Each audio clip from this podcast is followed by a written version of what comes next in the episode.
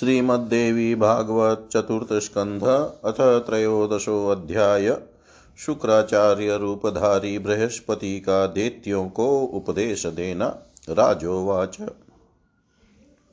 किं कृतं गुरुणा पश्चाद्भृगुरूपेण वर्तता छलेनेव हि दैत्यानां पौरोहित्येन धीमता। गुरुः सुराणामनीशं सर्वविद्यानिधिस्तथा श्रुतोऽङ्गिरसः एवाशो स कथं छलकृन्मुनिः धर्मशास्त्रेषु सर्वेषु सत्यं धर्मस्य कारणं कथितं मुनिर्भियेन परमात्मापि लभ्यते।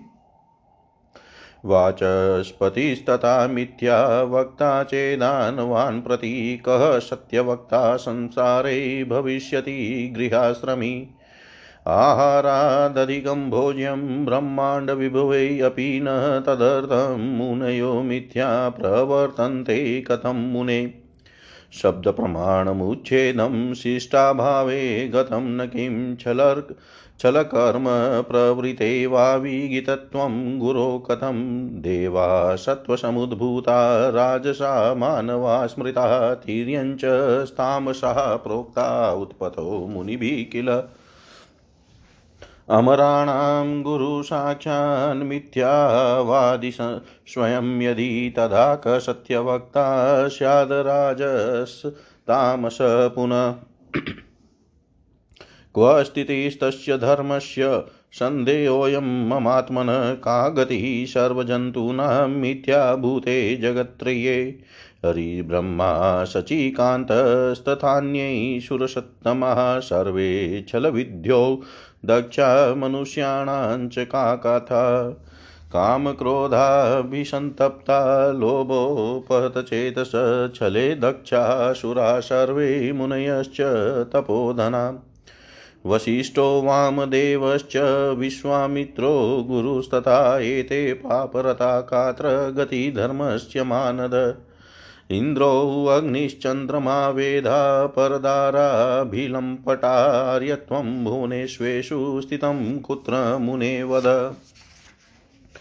वचनं कस्य मन्तव्यमुपदेशधिया नघ सर्वे लोभाभिभूतास्ते देवाश्च मुनयस्तदा व्यासुवाच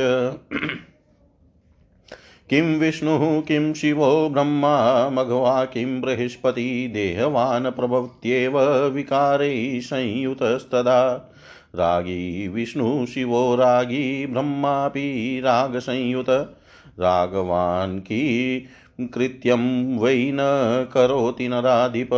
रागवानपि चातुर्या द्विदेह इव लक्ष्यते। सम्प्राप्ते सङ्कटे सोऽपि गुणे सम्बाध्यते किल कारणाद्रहितं कार्यं कथं भवितुमर्हति ब्रह्मादीनां च सर्वेषां गुणा एव हि कारणं पञ्चविशन्तसमुद्भूता देहास्तेषां न चान्यता। काले मरणधर्मास्ते सन्देह, कोऽत्र ते नृप परोपदेशे विस्पष्टं शिष्टा सर्वे भवन्ति च। विप्लुतिर्विशेषेण स्वकार्यै समुपस्थिते कामक्रोधस्तथा लोभद्रोहाहङ्कारमत्सरा। देहवाङ्कः परित्यक्तुमीशो भवति तान् पुनः संसारोऽयं महाराज सदैवैवं विधः स्मृतः। नान्यता प्रभवत्येव शुभाशुभमय किल कदाचित् भगवान् विष्णुस्तपश्चरति दारुणम्। कदाचिद्वि विदान् यज्ञान् वितनोति शुराधिपः कदाचित् रमारङ्गरञ्जितः परमेश्वरः। रमते किल वैकुण्ठे तदवशस्तरुणो विभु कदाचिद्दानवै सार्धं युद्धं परमदारुणम्। करोति करुणासिन्धुस्तदमाणा पीडितो वृषं कदाचिजयमाप्नोति देवात्सोऽपि पराजयम्। सुखदुःखाभिभूतोऽसो भवत्येव न संशय शेषे शेषेशेते कदाचिद्वै योगनिद्रा समावृत काले जागर्तिं विश्वात्मा स्वभावप्रतिबोधितः। सर्वो ब्रह्मा हरिश्चेति इन्द्राद्या येषुरास्तथा मुनयश्च विनिर्माणे स्वायुषो विचरन्ति निशावसाने सञ्जाते जगतिस्तावरजङ्मम म्रियते। म्रियते नात्र सन्देहो नृप किञ्चित् कदापि च स्वायुषोऽन्ते पद्मजाध्याक्षयमृच्छन्ति पार्थिव। प्रभवन्ति पुनर्विष्णुहरशक्रादयः सुरः तस्मात् कामादिकान् भावान् देहवान् प्रतिपद्यते नात्र ते विस्मयः कार्यः कदाचिदपि पार्थिव संसारोऽयं तु सन्दिग्धः कामक्रोधादिभिः नृप दुर्लभस्तद्विनिर्मुक्तपुरुषपरमार्थितः यो बिभेतिह संसारे सदारान् करोत्यपि विमुक्तसर्वसङ्गेभ्यो विचरत्य बृहस्पतेर्भार्यां शशिना लंबिता पुनः गुरुणालम्बिता भार्यां तथा भ्रातुर्यवीयस। एवं संसारचक्रेऽस्मिन् रागलोभादिभिवृतः गार्यस्त्यञ्च समास्ताय कथं मुक्तो भवे नरः तस्मात् सर्वप्रयत्नेन हित्वा संसारसारता आराधयेन महेशानीं सचिदानन्दरूपिणीं तन्माया गुणतश्चनं जगदे तच्चराचरम् भ्रमत्युन्नमतः वत्सर्वं मदिरामतवनप तस्याराधनेनेव गुणान् सर्वान् विमृद्य च मुक्तिं भजेत मतिमानान्यपन्थास्त्वितः परः आराधिता महेशानी न यावत् कुरुते कृपाम् तावद् भवेत् सुखं कस्मात् कोऽन्योऽस्ति दययायुतः करुणासागरामेतां भजे तस्माद् मायया। यस्य दा यस्यास्तु भजनेनेव जीवनमुक्तत्वमश्नुते। मानुष्यं दुर्लभं प्राप्य सेविता न महेश्वरी निःश्रेणीकाग्रात् पतिता अधः इत्येव विद्महे। अहङ्कारावृतं विश्वं गुणत्रयसमन्वितम् असत्येनापि सम्बद्धम् उच्यते कथमन्यथा। हित्वा सर्वं ततः सर्वैः संसेव्या भुवनेश्वरी। राजोवाच किं कृतहम्?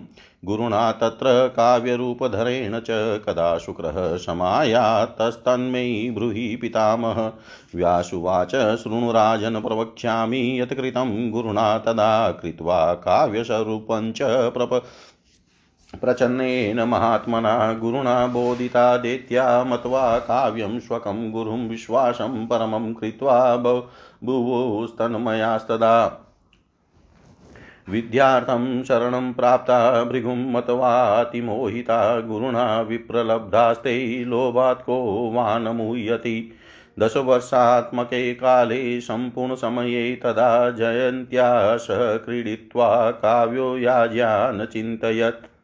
आशया मम मार्गं ते पश्यन्तः संस्थिता किल गत्वा तान् वै प्रपश्येऽहं याजिया नति भयातुरान्। महादेवेभ्यो भयं तेषां मद्भक्तानां भवेदिति सञ्चिन्तय बुद्धिमास्ताय जयन्तीं प्रत्युवाचः। देवानेवोपसंयाति पुत्रा मे चारुलोचने समये अस्ते अद्य सम्पूर्णो जातोऽयं दशवार्षिकः। तस्मात् गच्छाम्यहं देवी द्रष्टुं याज्ञान् सुमध्यमे पुनरेवागमिष्यामि तवान्तिकमनुद्रुतः तथेति तमुवाच, जयन्ती धर्मवित्तमा यथेष्टं गच धर्मज्ञ न ते धर्मविलोपये। तच्छ्रुत्वा वचनं काव्यो जगाम, त्वरितस्ततः पश्य दानवानां च पाशवे वाचस्पतिं तदा। छद्मरूपधनं सौम्यं बोधयन्तं, छलेन तान् जैनं धर्मं कृतं स्वेन यज्ञनिन्दापरं तथा। भो देव रिपुः सत्यं ब्रवीमि, भवतामितं अहिंसा परमो धर्मो हन्तव्या हि आततायिन।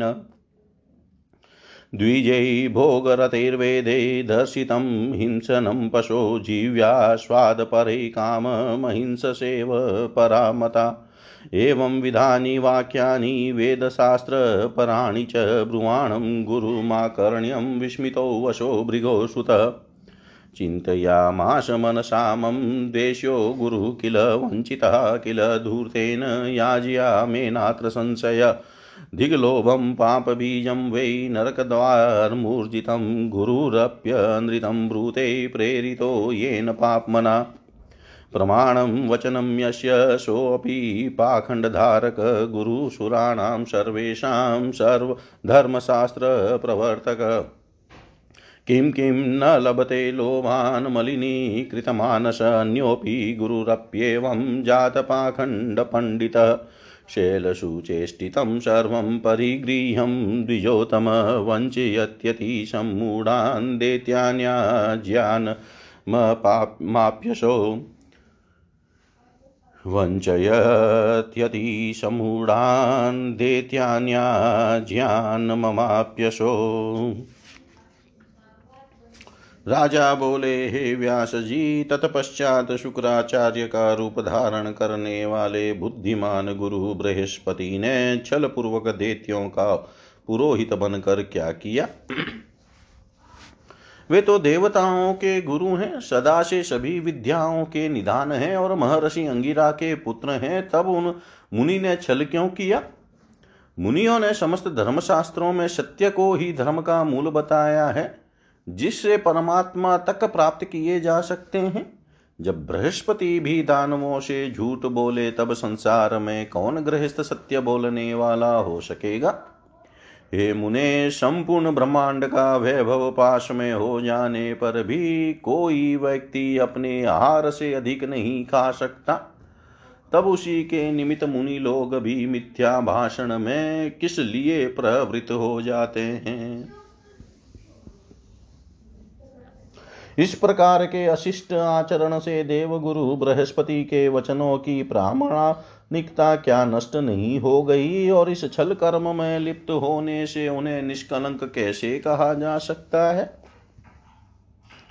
मुनियों ने देवताओं को सत्व गुण से, मनुष्यों को रजोगुण से, तथा पशु पक्षियों को तमोगुण से उत्पन्न बतलाया है। यदि स्वयं देवगुरु बृहस्पति ही साक्षात मिथ्या भाषण में प्रवृत्त हो गए, तब रजोगुण तथा तमोगुण से युक्त कौन प्राणी सत्यवादी हो सकेगा? इस प्रकार तीनों लोकों के मिथ्या परायण हो जाने पर धर्म की स्थिति कहाँ होगी और सभी प्राणियों की क्या दशा होगी, यही मेरा संदेह है।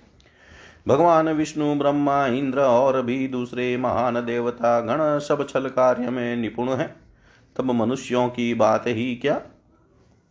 सभी देवता और तपोधन मुनिगण भी काम तथा क्रोध से संतप्त और लोभ से व्याकुलचित होकर छल प्रपंच में तत्पर रहते हैं। हे मानद, जब वशिष्ठ वामदेव, विश्वामित्र और गुरु बृहस्पति ये लोग भी पाप कर्म में संलग्न हो गए तब धर्म की क्या दशा होगी? इंद्र, अग्नि, चंद्रमा और ब्रह्मा तक काम के वशीभूत हो गए। तब हे मुने, आप ही बताएँ कि इन भूनों में शिष्टता कहाँ रह गई? हे पुण्यात्मन, जब वे सब देवता और मुनि लोग भी लोभ के वशीभूत हैं, तब उपदेश ग्रहण करने के विचार से किसका वचन प्रमाण माना जाए? व्यास जी बोले, चाहे राजन, चाहे विष्णु, ब्रह्मा, शिव, इंद्र और बृहस्पति ही क्यों न हो? देहधारी तो विकारों से युक्त रहता ही है। ब्रह्मा, विष्णु और महेश तक आसक्ति से ग्रस्त हैं। हे राजन आसक्त प्राणी कौन सा अनर्थ नहीं कर बैठता? आसक्ति से युक्त प्राणी भी चतुराई के कारण विरक्त की भांति दिखाई पड़ता है। किंतु संकट उपस्थित होने पर वह सत्वरजतम गुणों से आबद्ध हो जाता है। कोई भी कार्य बिना कारण के कैसे हो सकता है? ब्रह्मा आदि समस्त देवताओं के भी मूल कारण गुण ही हैं। उनके भी शरीर पच्चीस तत्वों से बने हैं, इसमें संदेह नहीं है। ये राजन, समय आ जाने पर वे भी मृत्यु को प्राप्त होते हैं। इसमें आपको संशय कैसा? यह पूर्ण रूप से स्पष्ट है कि दूसरे को उपदेश देने में सभी लोग शिष्ट बन जाते हैं, किंतु अपना कार्य पढ़ने पर उस उपदेश का पूर्णतः लोप हो जाता है। जो काम क्रोध, लोभ, द्रोह, अहंकार और डाह आदि विकार हैं, उन्हें छोड़ने में कौन सा देहदारी प्राणी समर्थ हो सकता है? हे महाराज, यह संसार सदा से ही इसी प्रकार शुभाशुभ से युक्त कहा गया है, इसमें संदेह नहीं है। कभी भगवान विष्णु घोर तपस्या करते हैं, कभी वे ही सुरेश्वर अनेक प्रकार के यज्ञ करते हैं, कभी वे परमेश्वर विष्णु लक्ष्मी के प्रेम रस में सिक्त होकर उनके वशीभूत हो वे कुंठ में विहार करते हैं। वे करुणा सागर विष्णु कभी दानवों के साथ अत्यंत भीषण युद्ध करते हैं और उनके बाणों से आहत हो जाते हैं। उस युद्ध में वे कभी विजयी होते हैं और कभी देववश पराजित भी हो जाते हैं। इस प्रकार वे भी सुख तथा दुख से प्रभावित होते हैं, इसमें संदेह नहीं है। वे विश्वात्मा कभी योग निद्रा के वशवर्ती होकर शेष शैया पर शयन करते हैं और कभी सृष्टि काल आने पर योग माया से प्रेरित होकर जाग भी जाते हैं। ब्रह्मा, विष्णु, महेश और इंद्र आदि जो देवता तथा मुनिगण हैं, वे भी अपनी आयु के परिमाण काल तक ही जीवित रहते हैं। हे राजन अंत काल आने वर, आने पर स्थावर जंगमात्मक यह जगत भी विनष्ट हो जाता है। इसमें कभी भी कुछ भी संदेह नहीं करना चाहिए। हे भूपाल, अपनी आयु का अंत हो जाने पर ब्रह्मा, विष्णु, महेश, इंद्र आदि देवता भी विनष्ट हो जाते हैं और सृष्टि काल आने पर पुनः ये उत्पन्न भी हो जाते हैं। अतएव देहधारी प्राणी, काम आदि भावों से ग्रस्त हो ही जाता है। हे राजन, इस विषय में आपको कभी भी विस्मय नहीं करना चाहिए। हे राजन, यह संसार तो काम क्रोध आदि से ओतप्रोत है। इनसे पूर्णतः मुक्त तथा परम तत्व को जानने वाला पुरुष दुर्लभ है। जो इस संसार में काम क्रोध आदि विकारों से डरता है, वह विवाह नहीं करता। वह समस्त प्रकार की आसक्तियों से मुक्त होकर निर्भीकता पूर्वक विचरता है। इसके विपरीत संसार से आबद्ध रहने के कारण ही बृहस्पति की पत्नी को चंद्रमा ने रख लिया था और देव गुरु बृहस्पति ने अपने छोटे भाई की पत्नी को अपना लिया था। इस प्रकार इस संसार चक्र में राग, लोभ आदि से जकड़ा हुआ मनुष्य गृहस्थी में आसक्त रहकर भला मुक्त कैसे हो सकता है? अतः पूर्ण प्रयत्न के साथ संसार में आसक्ति का त्याग करके सचिदानंद स्वरूपिणी भगवती महेश्वरी की आराधना करनी चाहिए। हे राजन, यह संपूर्ण चराचर जगत उन्हीं के माया रूपी गुणों, गुण से आच्छादित है। आच्छादित होकर उन्मत तथा मदिरा पान करके मत वाले मनुष्य की भांति चक्कर काटता रहता है। उन्हीं की आराधना के द्वारा सत्व आदि सभी गुणों को पराभूत करके बुद्धिमान मनुष्य मुक्ति प्राप्त कर सकता है, इसके अतिरिक्त कोई दूसरा मार्ग नहीं है। आराधित होकर महेश्वरी जब तक कृपा नहीं करती, तब तक सुख कैसे हो सकता है? उनके सदृश दयावान दूसरा कौन है? अतः निष्कपट भाव से करुणा सागर भगवती की आराधना करनी चाहिए, जिनके भजन से मनुष्य जीते जी मुक्ति प्राप्त कर सकता है। दुर्लभ मनुष्य जन्म पाकर जिसने उन महेश्वरी की उपासना नहीं की, वह मानो अंतिम सीढ़ी से फिसल कर गिर गया। मैं तो यही धारणा रखता हूँ, संपूर्ण विश्व अहंकार से आच्छादित है। तीनों गुणों से युक्त है तथा असत्य से बंधा हुआ है, तब प्राणी मुक्त कैसे हो सकता है? अतः सब कुछ छोड़कर सभी लोगों को भगवती भुवनेश्वरी की उपासना करनी चाहिए। राजा बोले, हे पितामह, शुक्राचार्य का रूप धारण करने वाले देवगुरु बृहस्पति ने वहाँ देत्यों के पास पहुंचकर क्या किया? और शुक्राचार्य पुनः कब लौटे वह हमें बताइए। व्यास जी बोले, हे राजन, तब गोपनीय ढंग से शुक्राचार्य का स्वरूप बनाकर देवगुरु ने जो कुछ किया वह मैं बताता हूँ, आप सुनिए। देवगुरु बृहस्पति ने देत्यों को बोध प्रदान किया। तब शुक्राचार्य को अपना गुरु समझकर और उन पर पूर्ण विश्वास करके सभी देत्य उन्हीं के कथनानुसार व्यवहार करने लगे। अत्यधिक मोहित चितवे दैत्य बृहस्पति को शुक्राचार्य समझकर विद्या प्राप्ति के लिए उनके शरणागत हुए। देवगुरु बृहस्पति ने भी उन्हें बहुत ठगा। यह सत्य है कि लोभ से कौन सा प्राणी मोह में नहीं पड़ जाता। तब जयंती के साथ क्रीड़ा करते करते निर्धारित प्रतिज्ञा संबंधी दस वर्ष की अवधि पूर्ण हो जाने पर शुक्राचार्य अपने यजमानों के विषय में विचार करने लगे। कि मेरी राह देखते हुए वे आशान्वित हो बैठे होंगे। अतः अब मैं चलकर अपने उन अत्यंत भयभीत यजमानों को देखूँ। कहीं ऐसा न हो कि मेरे उन भक्तों के समुख देवताओं से कोई भय उत्पन्न हो गया हो।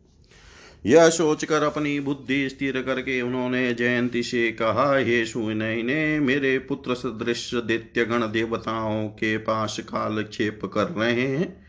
प्रतिज्ञानुसार तुम्हारे साथ रहने का दस वर्ष का समय पूरा हो चुका है। अतः हे देवी, अब मैं अपने यजमानों से मिलने जा रहा हूँ। हे सुमध्य में मैं पुनः तुम्हारे पास शीघ्र ही लौट आऊँगा। परम धर्म परायण जयंती ने उनसे कहा, हे धर्मज्ञ, बहुत ठीक है, आप स्वेच्छा पूर्वक जाइए, मैं आपका धर्म लुप्त नहीं होने दूँगी। उसका यह वचन सुनकर शुक्राचार्य वहाँ से शीघ्रता पूर्वक चल पड़े। वहाँ पहुंचकर उन्होंने देखा कि देत्यों के पास विराजमान होकर बृहस्पति छद्म रूप धारण करके शांत चित हो उन्हें शांत चित हो छल से उन्हें अपने द्वारा रचित जिन धर्म तथा यज्ञ निंदा परक वचनों की शिक्षा इस प्रकार दे रहे हैं। हे देवताओं के शत्रुगण, मैं सत्य तथा आप लोगों की हित की बात बता रहा हूँ कि अहिंसा सर्वोपरि धर्म है। आतताइयों को भी नहीं मारना चाहिए। भोग परायण तथा अपनी जीवा के स्वाद के लिए सदा तत्पर रहने वाले द्विजों ने वेद में पशु हिंसा का उल्लेख कर दिया है। किंतु सच्चाई यह है कि हिंसा को ही सर्वोत्कृष्ट माना गया है। इस प्रकार की वेद शास्त्र विरोधी बातें कहते हुए देवगुरु बृहस्पति को देख कर वे भृगुपुत्र शुक्राचार्य आश्चर्यचकित हो गए। वे मन ही मन सोचने लगी कि यह देवगुरु तो मेरा शत्रु है। इस धूर्त ने मेरे यजमानों को अवश्य ठग लिया है। इसमें संदेह नहीं है। नरक के द्वार स्वरूप तथा पाप के बीज रूप उस उग्र लोभ को धिक्कार है, जिस लोभ रूप पाप से प्रेरित होकर देव गुरु बृहस्पति भी झूठ बोल रहे हैं। जिनका वचन प्रमाण माना जाता है और जो समस्त देवताओं के गुरु तथा धर्मशास्त्रों के प्रवर्तक हैं, वे भी पाखंड के पोषक हो गए हैं। लोभ से विकृत मन वाला प्राणी क्या क्या नहीं कर डालता? दूसरों की क्या बात? जबकि साक्षात देव गुरु ही इस प्रकार के पाखंड के पंडित हो गए हैं। श्रेष्ठ ब्राह्मण होकर भी ये धूर्तों की सारी भाव भंगिमाएँ बनाकर मेरे इन घोर ज्ञानी देते यजमानों को ठग रहे हैं। इति श्रीमद्देवी भागवते महापुराणे अष्टादशसाहस्रायां संहितायां चतुर्थस्कन्धे शुक्ररूपेण गुरुणा दैत्यवञ्चनावर्णनं नाम त्रयोदशोऽध्याय स श्रीशां सदाशिवार्पणम् अस्तु। ॐ विष्णवे नमः ॐ विष्णवे नमः ॐ विष्णवे नमः।